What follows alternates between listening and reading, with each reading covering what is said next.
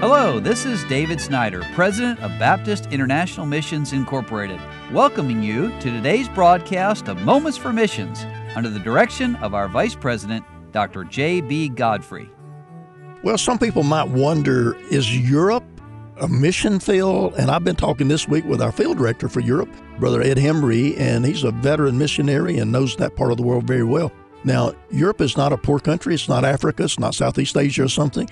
But is there a need for missionaries to go to Europe today? Oh, my, yes. When you talk about Europe, you're talking about a, lot of diversity. When you look at West Europe compared to East Europe, it's almost like a separate mission field in many ways. Mm-hmm. West Europe, for example, Germany, uh, really is more affluent than America is. So, in, in those kinds of things, they're, they're certainly not poor. But along with affluence comes apathy and indifference to things that are spiritual. And so most of West Europe has now become just a secularized society. There are churches, but very few people in West Europe even go to church, maybe in Christmas or Easter, but that's about it. Uh, Christ is not a reality in their life at all. And so there's a tremendous need for the gospel there, as much as there was when Paul first went to Europe back in the first century. Yes. And can missionaries still go to these places? They can they can go anywhere in, in West Europe for sure, and most of the countries in East Europe. Well, we'll see how that pans out now with, with the war going on in Ukraine. But but uh, doors are still open in, in most all of those places, and uh, with very little, you can get in and do ministry there. You can plant churches. You can start training institutions. Uh, so the doors are wide open. It just needs personnel. And it's probably true that the American going there may not want to say to people, I'm a missionary, Right. Uh, most most missionaries will call themselves a pastor. a pastor, you know. which is true. It is true. hmm Because they, they, they would equate missionary with someone going to a very poor, Correct. backward people. Correct. You know, And and they're not that. no, they're certainly and, not and, that. and often they call themselves post Christian. right. hmm And that means it's not always easy to reach them. Right. Well, they consider themselves sophisticated and intellectual, and uh, of course, that's you know West Europe's where liberal theology began, and, and all of that. So, but the the point is, though they may not recognize their need, their need is as real as as it ever has been.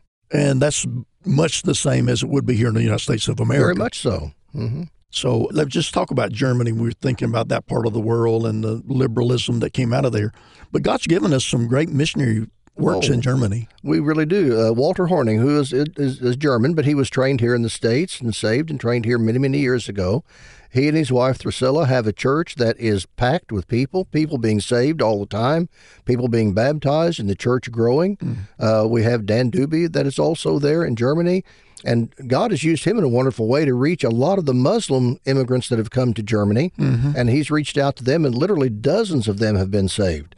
And so God is reaching Germans. He's reaching the immigrant uh, population that's coming in. Spain as well. Julio Velasquez there in the outskirts of Madrid.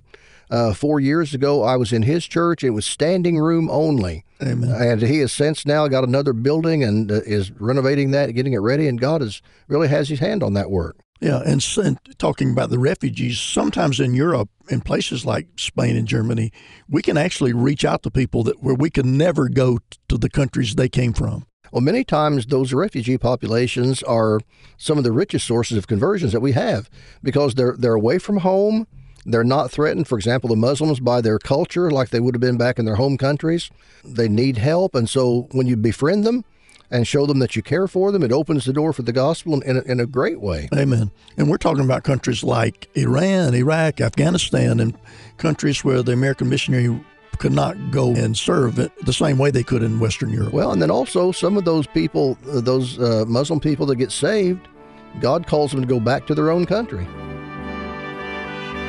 You've been listening to Moments for Missions. For further information, please write to BIMI, P.O. Box 9, Harrison, Tennessee 37341, or call us at 423 344 5050.